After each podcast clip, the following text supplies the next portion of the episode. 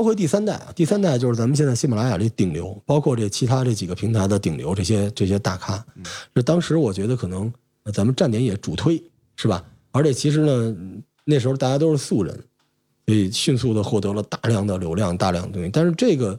我个人的感觉啊，就第三代属于娱乐性比较强的一代，哎，我要插一句，您来我觉得你说是第四代，我认为第三代还有一个非常关键的一个特征，就是第三代，我认为我我心目当中第三代是李如一老师那一代，哦哦，得嘞，就就是是这些技术人驱动的这一代的播客。他看到了一个隐藏的一代人，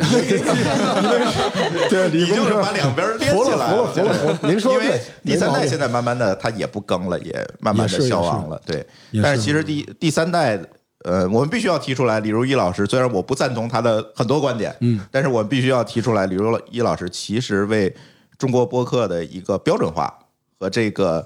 呃这个技术化，嗯其实奠定了一个非常好的一个语境。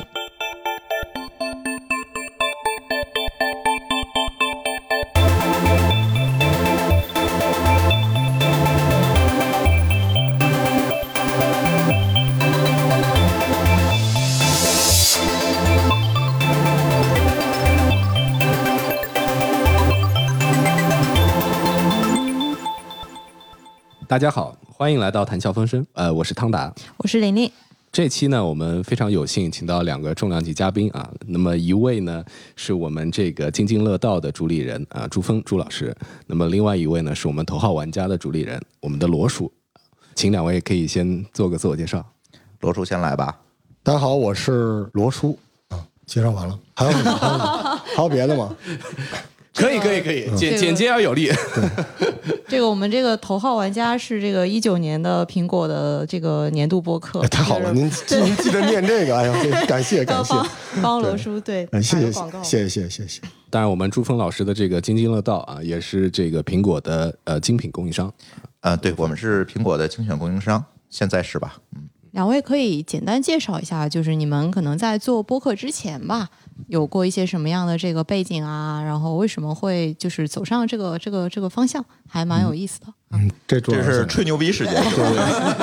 商业自捧来 吧，来来来，罗老师先来。反正都是大家都是干这个的。对我我主要是觉得我传底，我我比较有信对，心。我在我在您那个您那个故事之前，我也对我也后边也攒不了底，确实攒不了。我之前是某家，但是最好不说名字的海外呃主流媒体的啊、呃在中国大区的销售 VP，就是我负责卖广告，我算是一个媒体人。对，然后那之后呢，回国创业，然后我们做了一个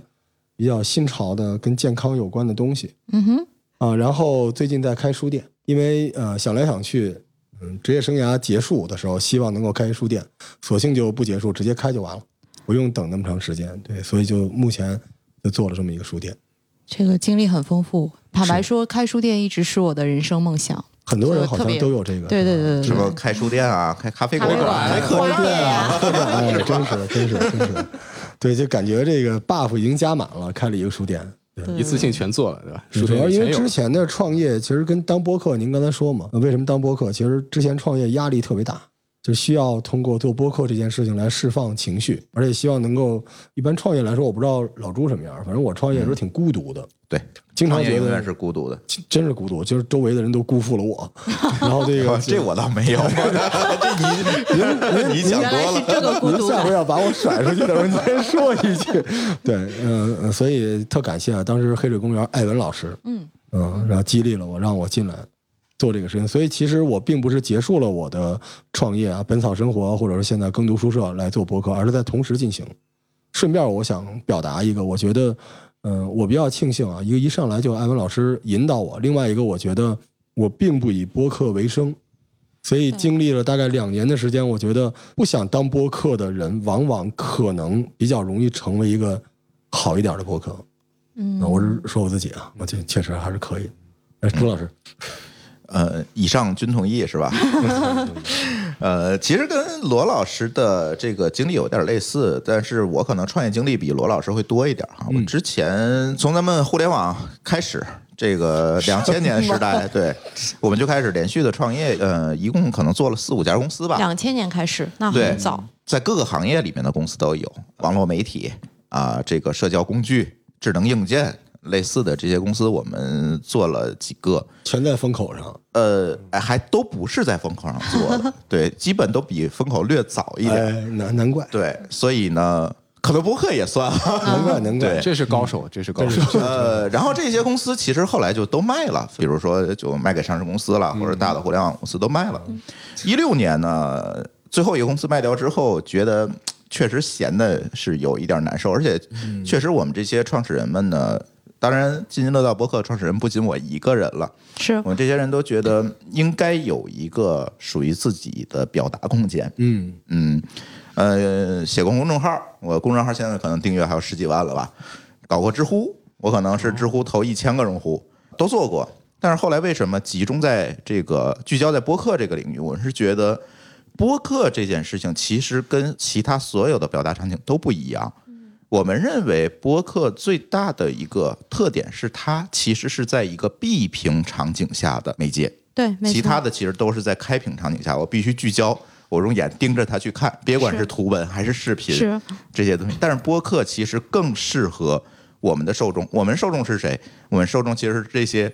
理工科的科技这个从业者宅族是，吗嗯还有科技 TMT，对他们日常工作其实蛮忙的。嗯，你让他打开一个什么站，打开一个什么音，他可能真的没有这些时间。是、嗯，对，但是 B 屏，我在上班路上、坐地铁、开车的时候，我去听，那有很多对于他场景们来讲是一个非常好的场嗯景，也正好是我们想要去面对的这个受众。 那部分用户啊，对，所以一直从一六年到今天，我就这样做下来了。嗯，对，所以今天看下来，我们两位嘉宾，这个，呃，一位是这个技术出身哈，就是我们朱老师其实是这个互联网跟技术的精英出嗯身，然后我们的这个罗叔罗老师、啊是这个内容和媒体出身啊，是所以这个听起来是一个非常有意思的碰撞。然后两位嗯啊、终于在这个播客这个方向上，然后走到了一块儿哈，就是我觉得这是一个很有意思的一个一个一个话题。所以不知道呃，两位对这个播客它的这个呃是怎么看的？就是说它，比如说它的内容的专业性，然后以及它这个生产制作当中，呃，因为两位都做过比较长期的持续的这个更新嘛，对吧？所以你们怎么考虑它内容的专业性跟它生产制作当中的这个制作的专业性的这个取舍啊？还是我先来啊，先来好嘞，您接着，我一直接着给你底传底啊。得嘞，得嘞，得嘞。就其实内容和制作这件事情是每一个播客一上来就要面对的问题啊。我大概做了不到两年，我个人的感觉可能内容决定了一个播客的上限。嗯，因为我个人自诩为读书人嘛，虽然我们都有商人的铜臭味儿，但是我觉得播客对我来说最大的吸引力是它的文学性的一部分，就是它是通过文学性来传递东西的。所以在这个角度上来说，好的内容决定这个播客到底有多受欢迎。但是制作是一个下限，不是说制作不重要。为什么是下限？是因为制作其实是听众最初接触播客的那个门槛。没错，对，很多人一听就觉得你是那么回事儿嗯啊，他就愿意听。如果一上来很杂很乱，包括一些口音，包括很多东西的话，很可能他就呃就放弃了。所以我觉得内容上限，制作是下限，但是呢，这个制作还是一个可以掌控、可以学习的东西。但内容这一块儿，说实话有点儿靠天分，还有一个就是因为我岁数比较大了，就是你阅历、你的经验在这个地方。就可能你二十多岁的人和三十多岁的人，像我们这种，我跟老朱九十多岁的人哈，聊这东西，嗯九是零吧？后吃过见 过的，我们这聊这个可能会占点便宜，嗯。但是呢，现在说起来，就是我觉得我可能还是更关注内容这一块儿，但是制作是需要优先考虑的。这是我一直以为特别呃仰慕朱老师啊，就因为我们这个圈儿普遍大家不重视技术这一块儿。对，普遍都不重视。很多人觉得买个两三百块钱的麦，怎么着就开始了。这里边除了录音，还有很多的门道。是这样。其实，呃，我特别同意罗叔这个观点，只要你做，你做的永远就是内容。对内容永远是要放在第一位的，但是你的内容怎么让别人认识到？那这个时候可能就要取决于制作了，因为我们是技术出身，是吧？我们也做过一些这个数据上的统计。嗯，呃，我们此前有一段时间，在我们一百期之前，有一段时间这个录音质量不是特别好，因为录的就比较随机。比如说找一堆人，可能凑在这儿，我放一个录音笔，然后录完了之后，我们就直接把这期节目发出来。那音质各方面的可想而知。那这个时候呢，我们就会发现，无论是从后台的评论呢，是显而易见的，但是你会看见数据的这个晚听率嗯嗯是非常差的。但当我们一旦采用这种比较专业的这种制作方式，再来输出节目，你会发现数据有一个量上的明显的差异。也就是说，在可能比如说其他的因素不太产生变化的情况下，嗯比如说内容的这个对呃方向没啊错什么的，主持人都不太有变化的时候，但是如果你的质量上去了，就很明嗯显是、因为就像刚才罗叔说的，罗叔说的很多观点我都非常同意啊。刚才咱没有录音之前，其实我们也做了很多交对流。我们俩一拍即合，对，其实你播客是什么呢？其实做播客是一个持续的获取新用户的过程。是嗯播客有一个非常重要的特点，就是它一旦订阅了你，就很难再舍弃你了。是粘性很好。那你如何获得更多的新用户？那其实你得让他听下去，最起码嗯对，才有这个可能性。嗯，是这样。尤其到今天，可能涌现出来了很多很多的新博客。就是我每听一期新博客，我都想联系他们，教他们这你怎么把这个音质给我做好点儿。您您待会儿先教教我，您先教教我，罗叔节目的音质其实呃技术做的已经非常好了，就是大家去听，嗯，完全是没有问题。但是有一些新的同学去做这些东西，确实是有。 对，嗯我这个朱想老师也对可以给我们培训培训，我们也是新手。咱开个班儿啊，这个我嗯我给周老师补充一句啊，对嗯、我有很多听众，就是时间久了之后，他其实甚至不在乎你讲的内容是什么， 没错嗯他就喜欢听。所以从某个角度上来讲，我们可以把播客的节目理解成一个曲子，嗯，呃你说的话就是一个乐器。如果你这么理解这件事儿的话，那制作非常重要。没错儿，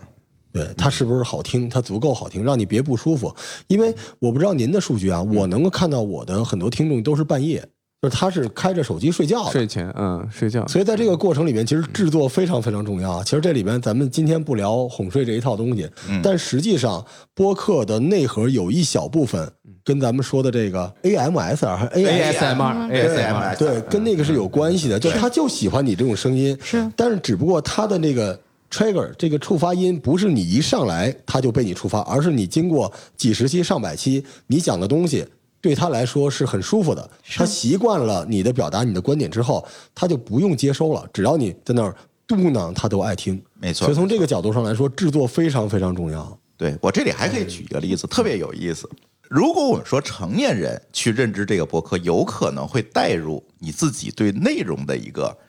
倾向性，我来喜欢这个博客。那我前段时间就是昨天，我做了一个测试。昨天我们有一位听友从苏州来找我，带着他三岁的小孩儿，三岁，他的小孩儿其实跟他每天都在听我的博客，三岁的小孩一定听不懂什么科技呀、啊，听不懂什么东西，他就是听这个声音。然后来到我们家之后，我们这儿坐着很多人，他只有对我们主播非常亲近。哇 只要你一说话哦他这就个能很认识神你奇。声音这个东西，我们一直说声音这个，因为我们的嘉宾里还有心理学家嘛，我们其实是研究过这个问题。是声音是人第一个接触到的外界的信息。你在胎儿时期就开始接触，什么感觉都没有的时候，视觉、触觉这些东西都没有发育起来，你的听觉是第一个被发育起来的。哦，所以这是一个天生的一种信任的一种建立。嗯理工科的那个范儿起就是来对了。对对，有理论依据。对对对对，我们最近要根据这个事儿写个 paper 了。嗯，这个这个非常有趣啊，就是、呃，因为像那个周老师，您这边是这个技术大拿出身啊，然后其实我这里有两个问题，我看了一下，其实特别适合分别请教二位、啊，但是我想二位在这个问题上应该都非常有很好的共识。那么一个问题是说，呃，看这么多年啊，就是从播客产业开始有，然后一直发展到现在，您是怎么看？比如说这个技术的发展。这个过程，它影响到比如说播客的这种媒体啊，然后影响到它内容的生产啊、传播啊，就是这样的一个整个发展的过程。那么我紧接着还有另外一个问题，这个我觉得这个罗老师可以来考虑考虑，就是说您作为一个资深的媒体人啊，您您看媒体的整个产业发展过程当中，它倒过来对比如说技术这里的提出了什么样的一些要求，以及说驱动了一些什么样的技术的发展？嗯嗯，其实本质是一个问题来两个方面。嗯，嗯， 我觉得从技术这一块儿，首先我们可能就要从无线电讲起，是吧？那咱先回到一百年前，那时候我还小，九十 年前，呃，前段时间正好是马可尼发明这个无线电广播一百周年还是多少周年？无线电广播技术并没有发展的特别的像我们想象的这么早，其实是很靠后的。无线电技术其实是一个很靠后的技术。嗯，最一开始无线电用来就是做什么？就是做宣传，嗯，就是在做宣传。那么当年无线电广播被发明出来，当年在北美地区一年之内就涌现出来两万多家广播电台。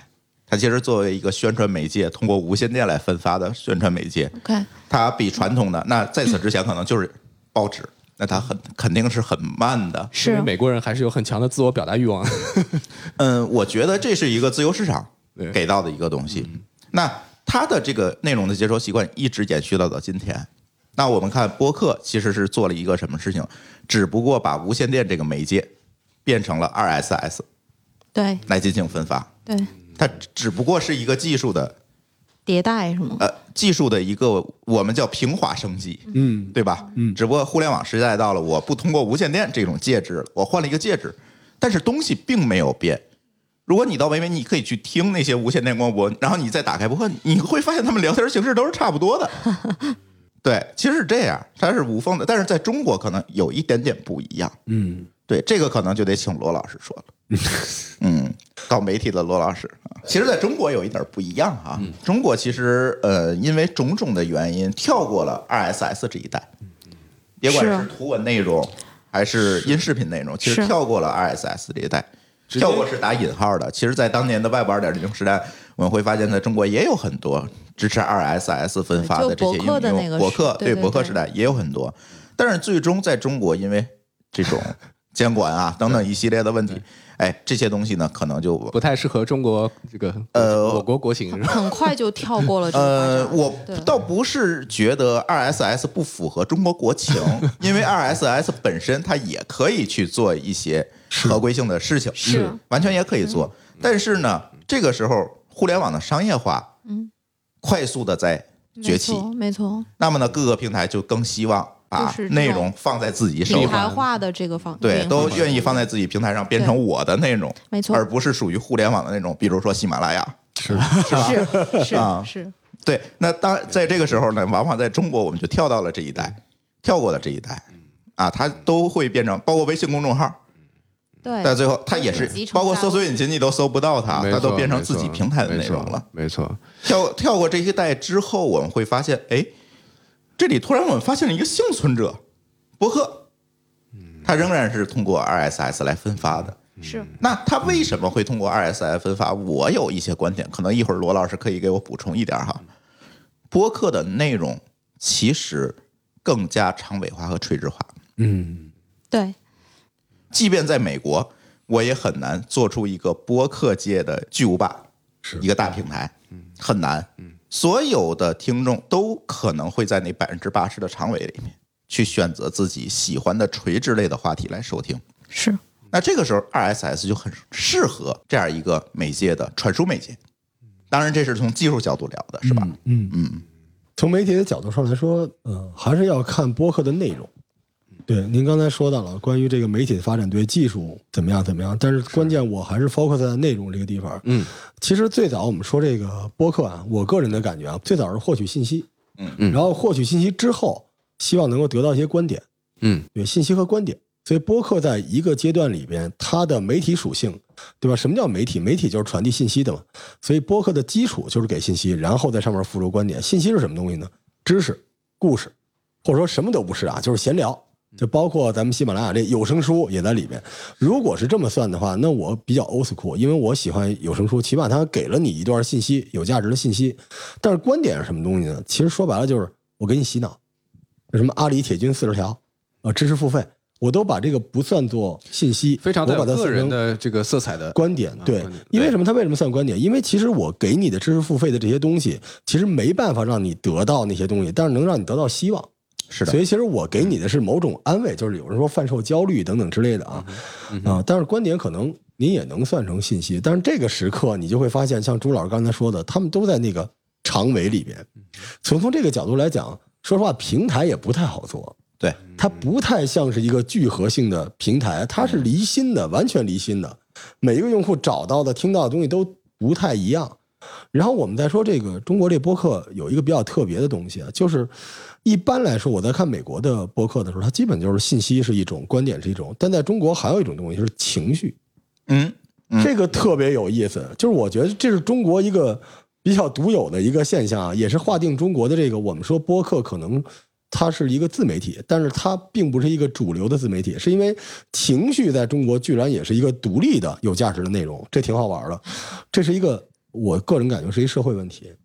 就是说，呃，它可能是一个自媒体发展的一个分水岭，因为社会上有很多这个最近有很多无良的媒体啊、垃圾信息啊，它去迎合大家的负面情绪。我不会觉得说这些垃圾的内容是给那种不好的人听的，不是每个人都有各种各样的呃角度，但是可能因为大家的压力，对吧？大家有各种各样的压力在，所以呢，负面的情绪被迎合的比较容易有这种快感。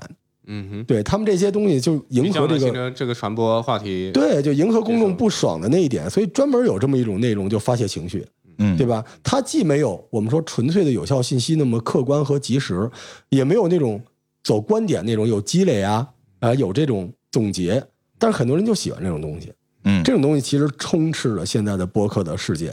我说个难听的话，好吧，我们今天聊点不让讲的是吧？嗯就咱们喜马拉雅是博客这个圈儿最大的平台，嗯，你敢不敢把你所有顶流的节目在你的首页啊直接展示出来啊？不以播客的形式，就把它做成一个 list，门户 list，、你看看你到底是一个什么样的站点。就是如果是黑社会、杀人放火、灵异、恐怖、算命、两性关系都在头儿，但是这就是社会啊。当然我知道在商言商啊，对，所以我觉得这东西吧，有点像音乐里边这个玩 emo 的，就走情绪的这一块儿。所以其实什么在里边，我觉得案件、灵异都算。其实您可以说案件是故事，是，但实际上你接受的不是有效信息，你也不想学探案，你就想爽一下嘛。对，很多人过就过来爽一下嘛，所以我觉得这偏娱乐个向的东西可能是就是找猎刺奇激，猎奇心理猎奇，对，找刺激。找但是刺这种激东西其实它应该有它的比重，但是这个比重太大了。所以你从这个角度上来讲，我们刚才说这个 RSS 说这个分发，其实如果内容的趋势上这个东西被市场引导了平台，那你最后你研究这些东西有什么用呢？其实我很早之前就有人告诉我，你就录杀人放火，一定能火。没错，顶流没错，顶流就是咱们研究半天这些东西，但是从内容的角度上来说，这玩意儿覆盖一切。 是杀人放火鬼故事，对，所以您您看啊，我这个做节目就比较鸡贼。我刚才说这个节目一般是我做节目其实就是三块儿，一块儿我给一个基础的干货的信息，一块儿呢我给点儿观点，因为我岁数大了，倚老卖老，啊给点儿观点，一块儿我最后煽一下情。就是我是比比较 old school 的人啊，我觉得不这么做这个节目不舒服，但是我也有我的问题。就其实我这么做完之后呢，您看我这个听众的受众面儿都比较广，我十岁到几十岁都听。然后，但是我每天我跟我听众的互动都是这样的，就是罗叔，我爱上了我哥们儿的媳妇儿，啊，怎么办？啊，罗叔，我我们家狗起什么名字呀？情感电台嘛对，，罗叔，你能给我讲讲怎么赚到第一个一百万吗？啊，罗叔，我四十岁了，我才一米五，我还能长个儿吗？啊，罗叔，您那个家里那个罐头哪儿买的？我怎么比您那贵好几块钱呀？好，这罗叔，您看我这带状疱疹怎么治啊？什么每天全都是各种各样的这种问题啊？就是其实从用您的说法，就是从这个媒体和技术之间啊，其实它不是一个标准化的，对，它有问题的。其实到现在为止，还是我觉得有点小问题。 可以很明显感觉到罗叔从这个媒体人的视角嗯啊，就是他做内容的这种坚持哈，还有背后的这种价值观，我觉得，呃，可以感觉到媒体人的这种，呃，自嗯己的对自己的要求吧，我觉得这个是，对，但是我要说一个，就是我也没办法解决的问题，就是其实我为了迎合听众，我所做的事情并不是一个可以让博客线性发展的事情。就到目前为止，我们从媒体属性或者说从内容上来讲，这个内容和播客这个圈儿所需要的技术发展是没法 match 的。我遇到的一个比较大的问题是这个，嗯哼，对，因为我之前在海外无良媒体的时候，我们不是这么操作的。我们的内容和我们的每一个内容树上面分的是非常细致的。但是在国内，如果说像喜马拉雅这么大的平台，但是我们一看都是杀人放火鬼故事，跟我们一开始想的，包括一些 SEO 是吧？包括一些关键词，包括全都有点连对不上。嗯这个如果从技术角度来讲，喜马拉雅现在其实存在一个非常非常大的问题。嗯其实我原来吐过槽，然后很多人来怼我说，我说为什么我注册账号之后，喜马拉雅给我推的都是杀人放火鬼故事，就是是原话哈，是这样，就是是这样。我就觉得非常不适。这种难道中文播客的内容，咱不说播客的内嗯容，咱讲音频的内容，就是我刚才说 B 屏场景下的这个内容，难道大家听的都是这些吗？显然不是。嗯，那很多人怼我说什么？是因为你没事儿听这些，他给你推荐的，不可能。那是不可能的。所以因为我新注册的账号，所我以连手机的 ID 我都换了。朱老师，我问您个嗯问题，您觉得这是媒体属性多？因为媒体其实，嗯咱不说良知的问题啊，就是在商言商，媒体就是我要找到你最想听的。您说这是媒体做出的判断，还是技术做出的判断？这个我百分之百的确定是喜马拉雅的运营做出的判断，他是为了他的 KPI 做出的判断。所以其实我们在研究呃，啊，所这段谓这段我们不予置评啊。 所以，如果我们在研究所谓的，咱们简单点说，就是千人千面，类似这种东西，我来分析你是什么用户的时候，其实还有一个更大的 KPI 在上面，嗯，就什么好赚钱我就推什么。那这样的话，其实技术发展是没有土壤的，从某个角度上来说，嗯是就技术的某一个环节，比如说这个智能搜索匹配这块儿是没有土壤的。嗯所以我一直以来我在问朱老师的问题，基本都是录音制作这一块儿。嗯，关于这个迎合关键词等等之类的，我就没有就办法。还没有到那个阶段。是不是没有到那个阶段？其实你们可以做得很好，但是你们并没有去做。嗯就是你们有没有对音频内容进行这种分析、嗯挖掘，基于大数据的这种内容的推荐，你们并没有做。嗯嗯你们现在推荐的这个唯一的标签儿就是主播在里面填的那几个标签儿，是，嗯就嗯就是基标于签那个体推荐标。其实签你体并系没有的基这于你本身的内容来推荐。是的，嗯是的。对，当然它基于内容推荐也会形成这种所谓的信息茧房这种效应，但是往往这种效应你都还没达到呢。朱老师，我会不会跟着您一块儿就沉了呀？啊 但我 我我我接接着接着接着朱 老师，你不要这样，就是我、呃好，接着朱老师，我补充一句啊，就是说这个，当然以上我要讲的是以下观点不代表喜马拉雅啊，就是仅代表个人观点。呃，是这样的，就是呃，一般来讲，如果我们看一个平台的话，那它的呃商业化。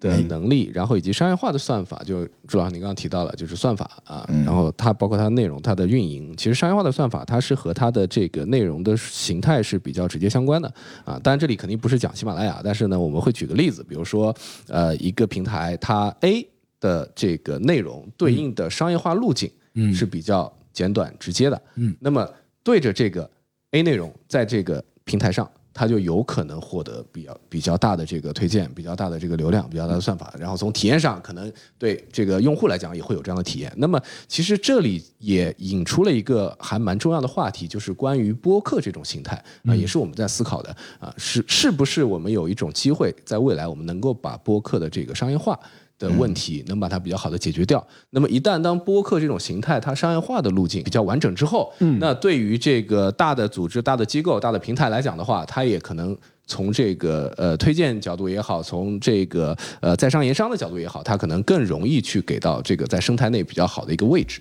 嗯，啊我觉得这是一个先有鸡还是先有蛋的问 题。你首先你要了解你们这个平台上有什么内容，嗯现在你们平台上有什么内容，这些内容是什么属性的，其实还没有通过。当然，我只讲技术，还没有通过技术手段来挖掘和分析出来。你连你有什么都不知道，那怎么帮助他们去商业化呢？嗯我们如果举一些例子，什么条儿什么音，他首先他是知道我的内容是什么，嗯是什么嗯有哪些内容我可以推，他才能够推给你，才能够帮助他们变现，帮助他们商业化。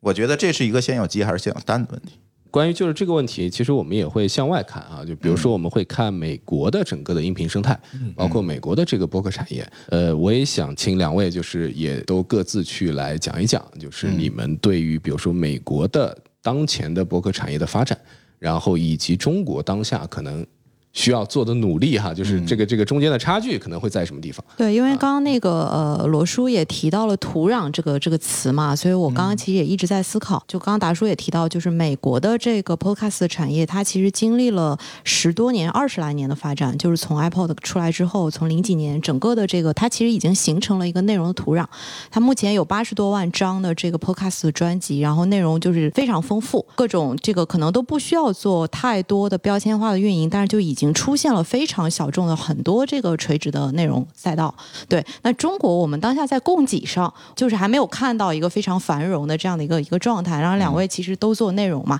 就是也想听听看你们从就是内容供给这个角度上会有一些什么样的思考。呃，我先从我继续从技术角度说哈。呃，首先你说的是 podcast 是对呃很短的时间就会出现了很多内容，对吧？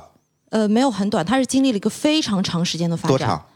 大概十六七年的对样，子。十六七年。但是实际上 podcast 的内容并不是这十六七年累积出来的，是从一百年前累积出来广，播 对，它是广播的无没错缝的升级，没错没错，你不能说苹果发明了这个词儿那天开始，我们再看出现多少，不是，是当年大量内容是传统的广播电台，包括现在苹果的美剧，你看 NPR 等等也是在前面，是它是广播内容的升级，所以它迭代过来，好，我变成了一个呃非常广泛、小众、垂直的这样一个博客的生态，没错，啊，大家都可以在里面获取所需。为什么？是因为我刚才说的，一百年前人家就有两万五千多家电台了，但是在中国没有这个历史阶段被人为的割开了。对嗯，对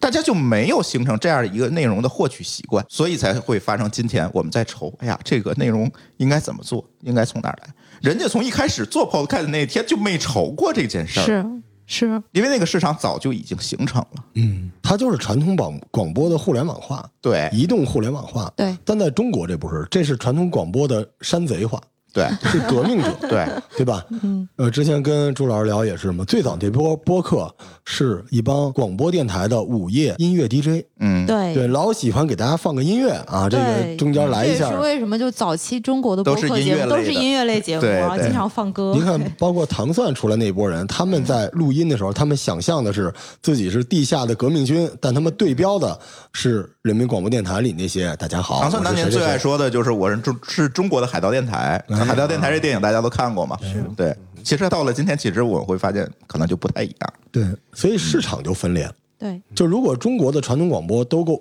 都移动互联网化的话，那就跟国外这对上了。嗯但实际上他们没有转，而中国直接滋生出了一波，就跟玩摇滚的这波嗯对地下的人出来，我要表达，我要怎么样，对就这种奇怪的自媒体。并不是说他们没有转，而是我们在广播电台年代和在播客起来之间，我们中国的广播电台发明了一种模式，叫珠江模式。珠江模式，珠江模式是什么？对就是，呃，主持人在那儿打开麦，开始念留 言。哎，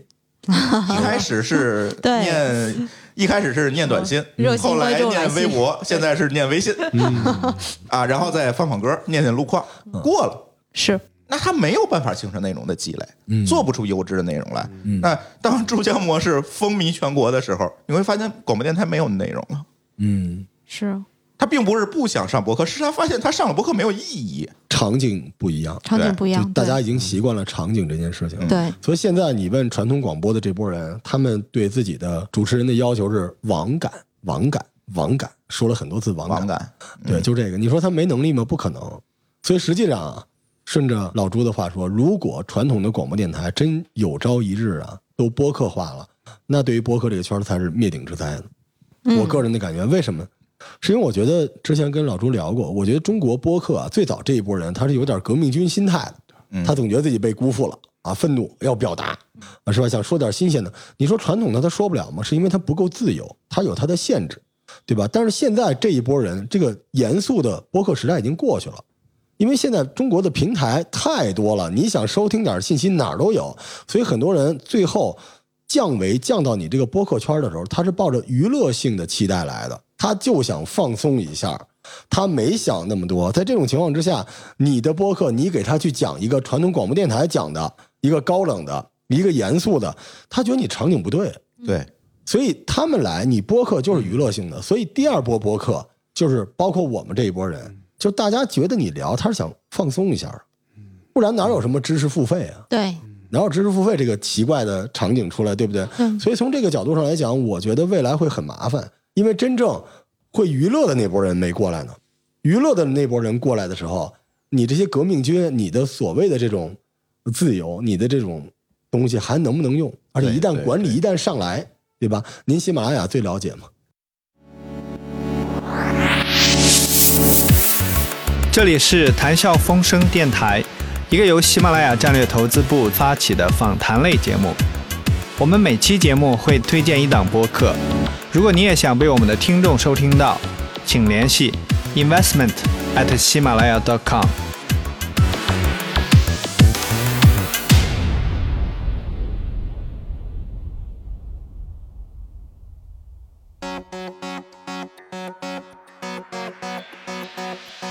差点 FM 围绕生活，如果你们是女孩儿，能接受，比如说你们的男朋友和其他的女性朋友关系特别好吗？紧随热点， n 号房事件啊，一共胁迫了七十四个女孩儿，其中十六个是未成年人，最小的只有十一岁。理性有温度，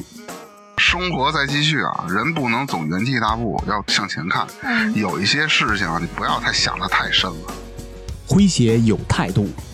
快点，速度快点啊！别跟不上高峰啊！就我们的记者急了，然后就跟那个里边也喊上了：“我他妈不拿相机我也追不上的，我还扛着这么一东西。大明儿，粗眉，张辉，芝芝，我们是差点 FM。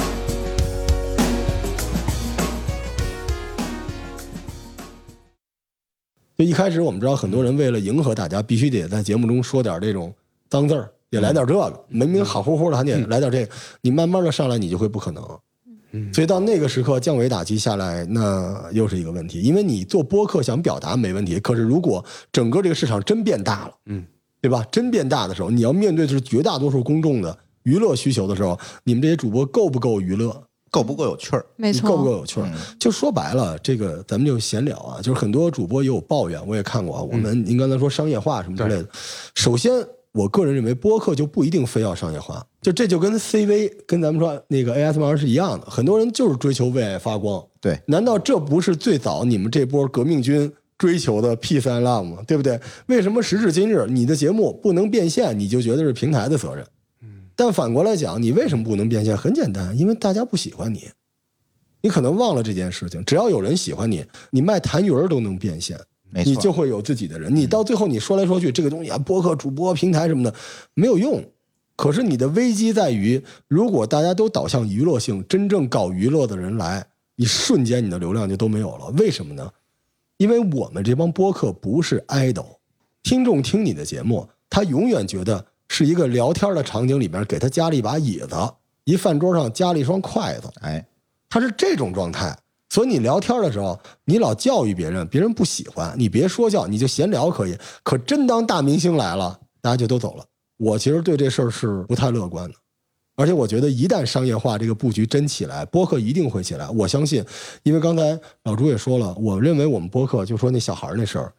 声音有无限的遐想空间，而且门槛极低，所以我们即便跟 B 站、跟这些视频 UP 主打，我们也不虚，我们能打。可是到那时候更厉害的人过来打，你咋办？嗯，是这个问题。呃，往往大家都愿意去谈某一件事情的商业化，觉得商业化是一个迫不及待、马上就要做的事情。但是如果我们反观这个互联网发展史，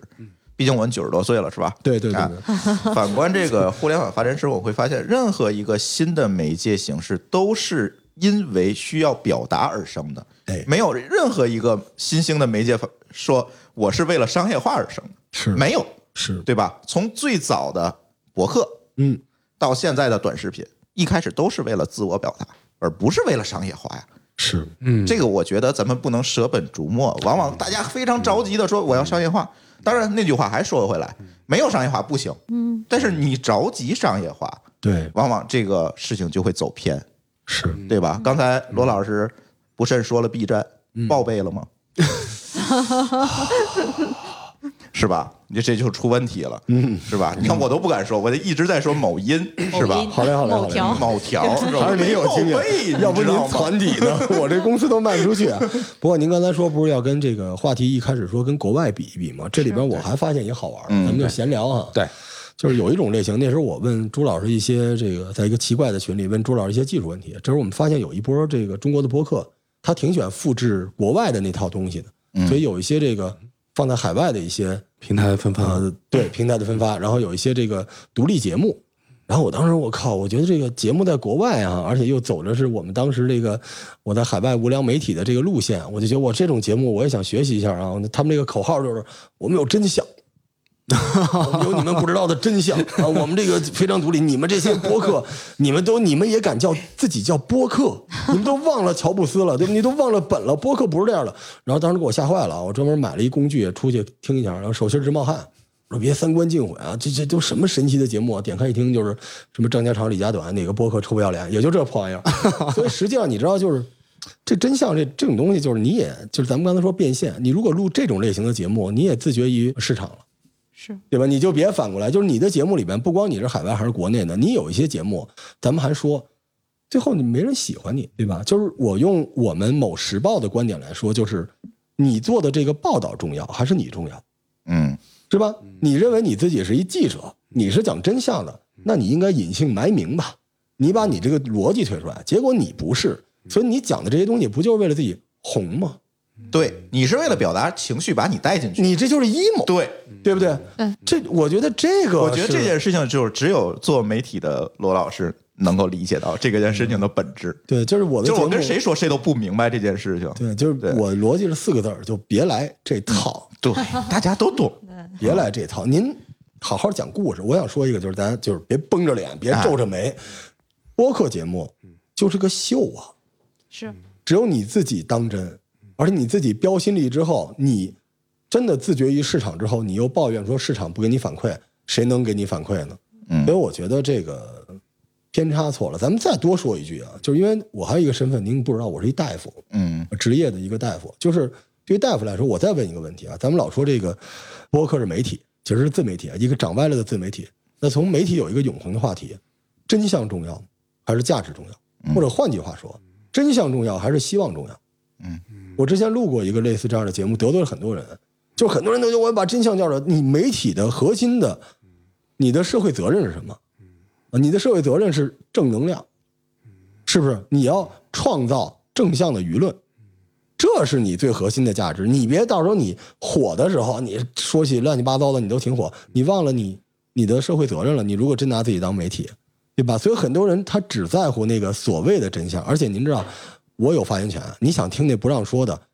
我都是那样的人，我能比你不知道不让说的是什么？但是就连我们那个团队，我们的那个中文网，都是我们雇人专门写给你们想看的那个东西，这你也信？真是天下熙熙，天下攘攘，哪有这些东西啊？所以我觉得，在我的世界里面，播客啊，可能我这比较教条了啊，就是你要传递一个能量，一个正向的价值观，但不一定是鸡汤。你希望别人喜欢你，从商业的角度，或者不从商业角度，从表达的角度，你不要太自私。嗯这个麦递在你嘴前，你就要对你说的所有的话负责，你要对听你的节目的人负责任。嗯而说这个稍微有点激动啊，但是因为我听了好多这种我所我谓的非常这种同意你的观点。真是，而且这帮人给咱们带来了无穷的麻烦，您发现了吗？并不是我和罗老师政治不正确，在这儿说要迎合什么东西，是是，嗯对吧？也不是要什么啊红，是对吧？是。问题是在于你说那些东西对吗？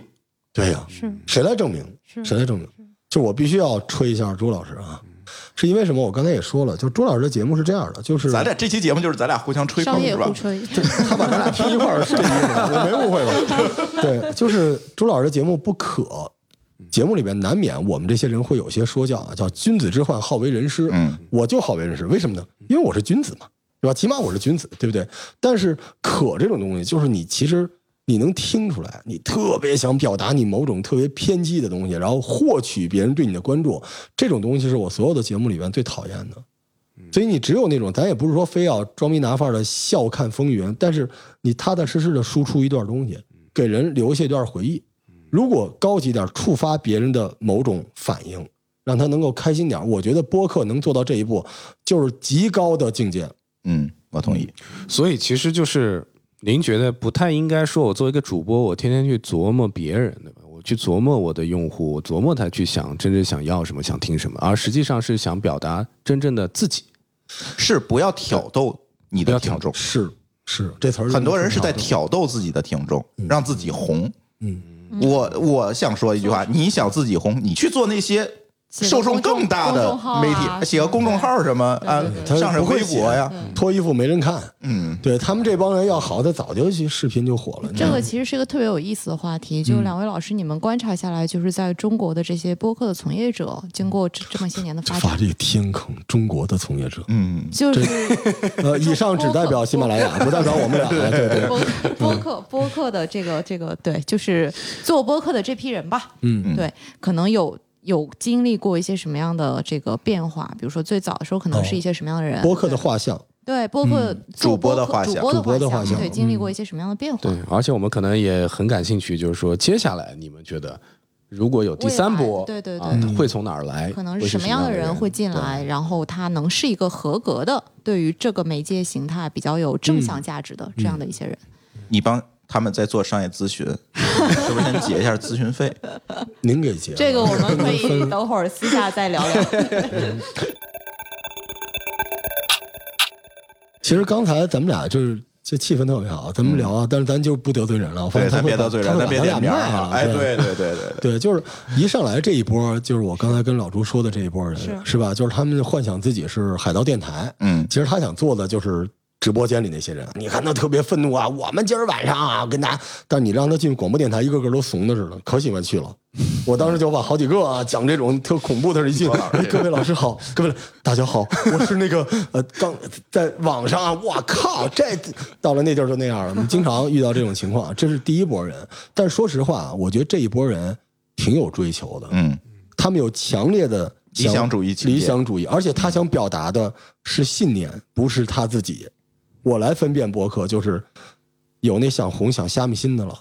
但有的他就是相信他做的东西是对的。就我不一定喜欢你想表达的东西，但我会喜欢你急切想表达这个东西的一个状态。嗯，我觉得这是我们互联网圈的这些，它不只是播客啊，我们刚说 CV，刚才很多人有有点一点点的小匠人心态。我觉得最早这一波人是这样的，嗯嗯，对，是这样。而且他们技术也挺好的哈。你看最早这一波人，就录音差点，但是他们之间这个聊天还挺像那个 cosplay，cos 对一下广播电台主持人那样的。对对对哎对，是这样。而且他们当时只有这些人能掌握这些所谓的音频技术啊，等等，他节目质量也有一个基本的保证。嗯而且最重要，其实我在我们节目四周年的那期节目里面，其实聊过这个话题。嗯为什么第一波起来的是这些音乐人或者叫电台人？嗯，那是因为第一，他掌握了这个音频的技术；嗯，第二个，他有表达的习惯和表达的欲望，嗯，对吧？嗯，第三个更重要的是，正好赶上苹果 Podcast 的那一波流量红利。哎，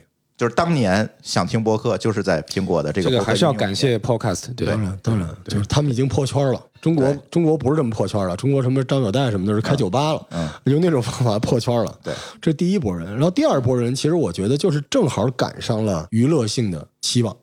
嗯，就是你没没发现很多人其实他聊不了第一波人聊的这种事儿，是，但是第一波这种事情也未必好。就是我老觉得中国这个摇滚乐一开始愤怒，是因为穷。他不是因为要对抗社会，这个世界这么 peace，对不对？ 我他妈 不就是穷嘛？你还有什么东西？你有什么可愤怒的，对不对？警察叔叔一来都没事儿，对吧？大家好，叔叔好，这不全都这样？我就是乐队的鼓手啊！我们当时嚣张碎瓶子啊，怎么着啊，吐舌头什么的。然后警察一来，叔叔好，灯都亮，叔叔叔叔您坐，不都这样？就播客最早这波人呃，但是我不一定接受，不一定能够接受他们，但我完全理解，而且我非常非常的 respect，、非常尊重。第二波人赶上这个，其实我觉得他们没有那么大的野心，因为那个时刻播客是啥谁也不知道，他们就是自己自己录一节目，就像我们玩乐队，说咱录一东西给你听听小样儿，是吧？而且这个当时的这个国外的乐队发展是，得有一大 DJ 把你这歌一放，他说哇你这可以，喜马拉雅刚好就是这个，嗯，那时候我觉得什么平台就是 DJ，就是我这东西传到你这儿，我转发给您，您能听见，哎，嗯挺好，齐活。然后底下还有人评价，这就跟一个自发的一个照片墙似的。那个时候这波人是这样，所以技术可能差点儿。就我们说这个有信息，也有一些观点，也有一些 emo 情绪，但是浑然天成，就这种节目都天真烂漫，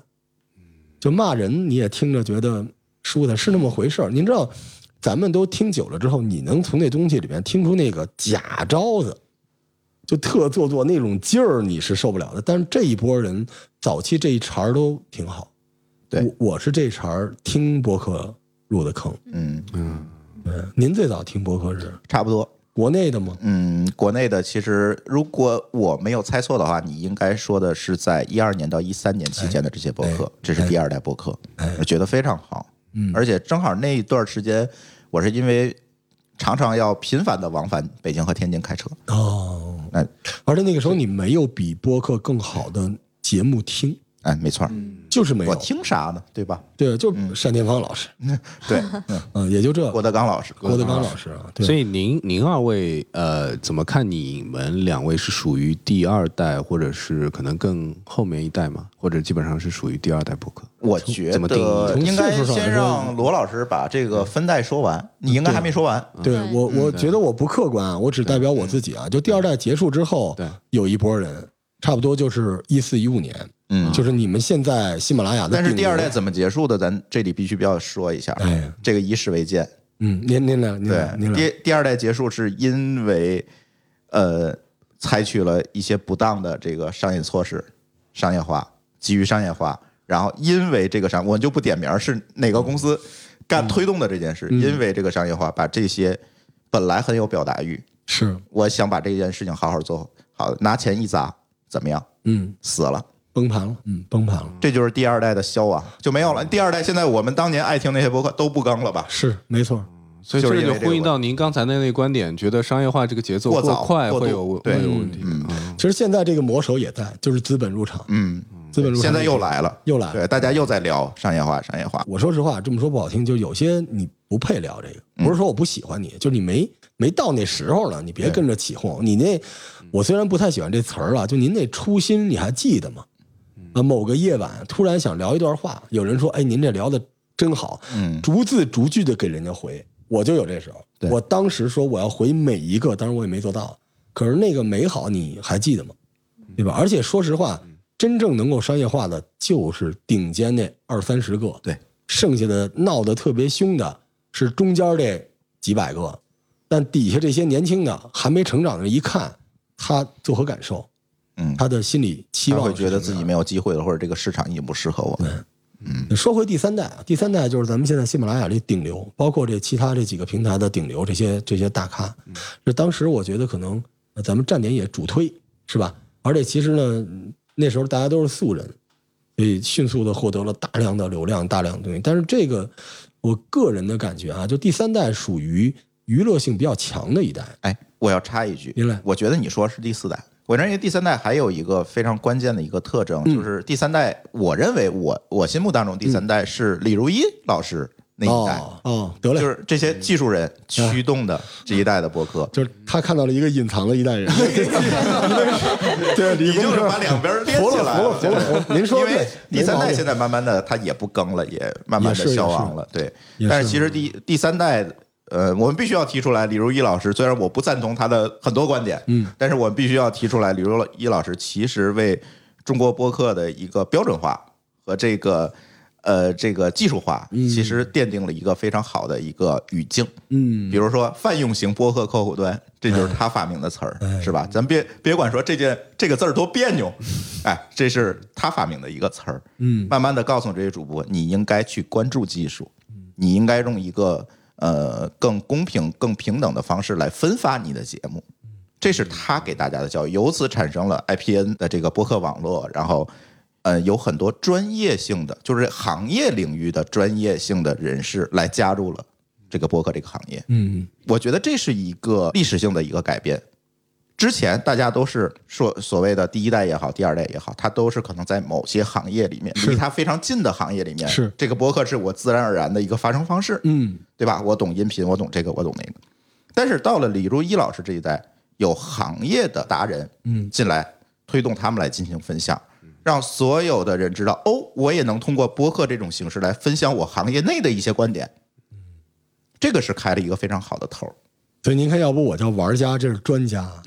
就是技术流头号壁垒专分家明，完全了解，完全支对持。对，当然，嗯，其实这一这一个流派也催生了我们现在看到的很多的，嗯，播客节目，对吧？比如说，嗯，忽左忽右啊，是啊，硅谷早知道等等，这一些可能都是在这个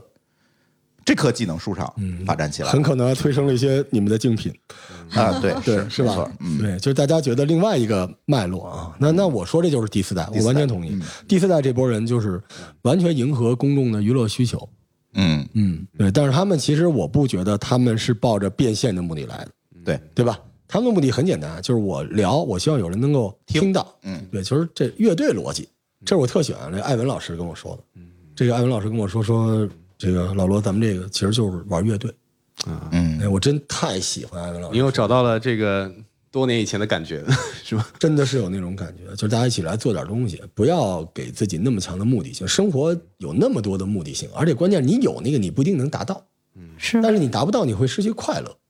所以做点快乐的事情。那个时候，我觉得这一波人都是这样的，虽然比较粗犷啊，很多这个技术也不达标，包括我们刚才说的，我自己的理论就是信息啊、观点呀、emo 啊，甚至这个情绪有点过重。嗯，但这一波人有一点就是留下一个小隐患，就这波人其实他的能力还是挺强的，就是你看他这个爬格子这个能力啊，包括这个做表，包括这个文案的能力都很强，但是很多人后边的下一波人只学会了他们 emo 这一块儿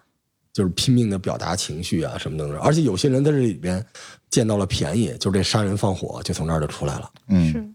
那那接下来，假如我们能看到未来这个、这个这个呃播客的内容吧，能够更加的健康繁荣的这样去发展下去，两位觉得可能会来源于一些什么样的人嗯来去做这样的生产？就是下一代，我们可以做一些展望，甚至下两代、下三代。把把咱俩给隔过去了，对， 是啊，从您这是第五代是吗？两位， 第五代， 我刚怼了半天那一代，就我刨出一咱跳过去刨了了是一吧？坑，他们把咱们给装进去了。 好吧，好吧，好吧，又发现了隐藏的一代你看，这就是喜马拉雅啊高手，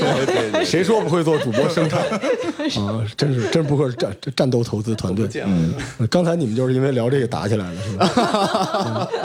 这个嗯朱老师先来，关于下一代展望，反正咱俩就咱俩算一代可能。嗯，差不多，我跟罗老师应该算是一代，嗯嗯对对林二位怎么把自己归类对？算算这算一算二三四，这个我们算代外，算的。代外，啊，可以这么理解。可其以这实么理解嗯哪个都靠不上，就是很多人嗯、呃愿意在语境里面在讲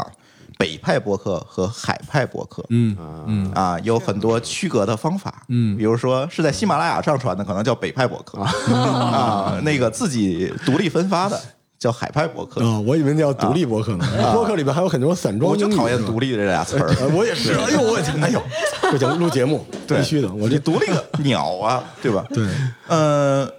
有这么分的。那你说我和罗老师这叫什么？我们既鼓励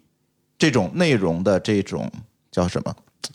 就是我们希望坐下来，我们大家是在聊一个东西，而不是在教别人，嗯，对吧？但是我们同时也独立的去做分发，明白。去做内容的这个输出对。我那我们叫什么？北海，我北海跟我跟朱老师这种类型是这样的，就是，嗯、我们特别拿播客这个节目当回事儿， 是但是我们对这件事儿本身没有那么强的目的性，嗯对，就是这样。 其实可以很很明显的感受到，就是我我个人的感觉，其实我我也不美化我自己，我也挺想红的，但是我希望我的节目对别人有价值，就是我的节目不是我的阶梯，我所谓的红是希望有更多人能听到我的节目，因为我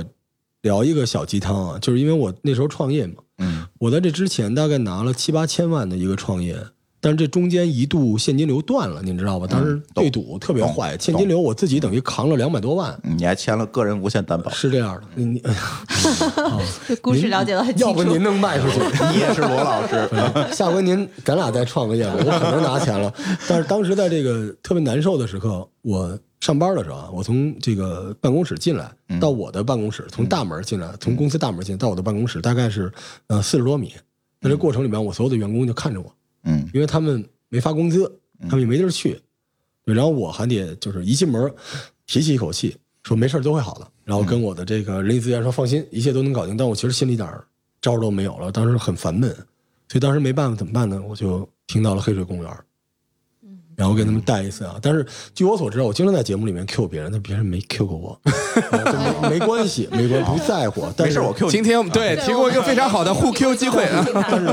当时真的是艾文老师激励了我，就是当时艾文老师录一些节目，我就是嗯、呃习惯性的听，嗯然后我就在听啊，因为我觉得艾文老师他他能捧一切，他能让所有的东西水到渠成，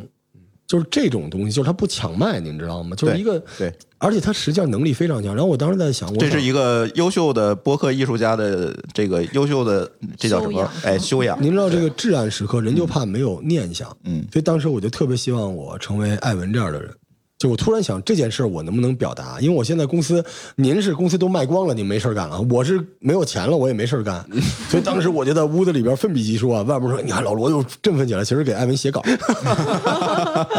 但是这件事情特别激励我。然后我后来做播客，你们知道，在那之前，我对于播客这件事情只是想放松一下，因为我也很耻辱啊，我也录了十大奇案什么之类的，呃，为了流量，就是为了流量。实话实说，我当时就在想，在那个危难时刻，就是有人拉了我一把，我整个人都好了。就是当我想那些事情没办法的时候，我突然觉得有一个表达，为什么？是因为你表达完有一回馈。我觉得播客的初心是我说出一段我的想法，你觉得，走，咱俩干一杯，是这么回事儿，没是错嗯这个。所以我现在就是做节目，就老希望，就当时我特别希望有这么一个人，那人是艾文嘛。所以我现在做节目给我的听众就是，我会录一些，偶尔录一些，我们除了吃喝玩乐，录点走心的，就是你遇到特别嗯难的时刻，不管有没有用，哪怕是带状疱疹。我也希望能够给你点这个，这个事情一下子就让我，就是我想表达的所有的这些东西都用上了，对，所以这个对我特别特别重要，嗯，所以我刚才您跟我说我跟老朱分类，就实际上因为我相信老朱，我们也不止这件事情，对于我们来说，变现这件事情是我们想体现我们的价值，但它不是我们谋生的手段，但反过来我跟大家说，就是播客这个圈儿挺难的，真正能够靠播客谋生的，真的是顶流中的顶流。对，所以各位不是说咱不做，但是你要记住，每一件事儿你不能一上来就指着它谋生，对不对？你出去健个身，瘦不下来，你还觉得好看呢，对吧？你做个饭，即便不能解饱，你还觉得能拍照呢，凭什么录播客你就非要让它赚钱呢？你先得把这东西录到你自己喜欢，是吧？我是觉得嗯大家误会了这件事情，就是我们总在说播客商业化，我们总在说播客应该怎么样它才能破圈儿是，但是往往忽略了一件事情，我们还要回到初心来看。更重要的是，我们的主播要获得正反馈，让他能够把这件事情坚持下来，且更多的人因为这个正反馈能够加入进来。就像罗老师因为听到了艾文，是他能够加入进来，是这就是一种正反馈。真是当然，商业化也是一种正反馈，我也不排斥，甚至我觉得商业化应该走得更快一点，是靠谱的走得更快一点，是对。但是这些听众的评论、关注、播放、交流，这算不算正反馈？嗯，当然也算，当然算，这些东西特别激励人，啊比钱重要的多，真的这特别而且激励人这些我们俩都是不非常说真实的不是说对站着说话不腰疼啊。当然您说您这个啊，罗老师节目太好了，又给我一千块钱，我很开 心。就是听我直播是可以的，但是说实话，就这个东西真的特别激励人。嗯，我我我不知道，就是说如果大家想变现的话，你先体会过这个，你有了这个，你变现就水到渠成了。因为变现有很多种方法，对对吧？你让你的听众，还是说你平台，就这件事情，我不是说替西马洗啊，就你们的问题，实话实说，就是你的我刚才聊的首页，你把你首页的主流节目都变成 list 啊，你拿回家给你家人嗯你看这一下。叫 替他洗吗？对，你这不是黑他吗？但是就是说，像我们这种节目，为什么得不到这种？不是要替我们洗，啊 我们逻辑对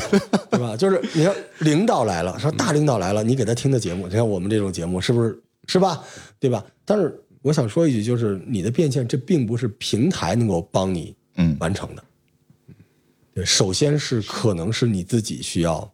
对，打铁还需自身硬嘛，这是一个一百年前的说法哈、对但是真的是这样的，所以大家别着急，就是还是把聚焦啊，就是你都知道运营这节目要发一百个平台，我都干过，我二十二个平台发节目，每天更多少，但实际上最关键还是你的节目内容，你跟听众之间的关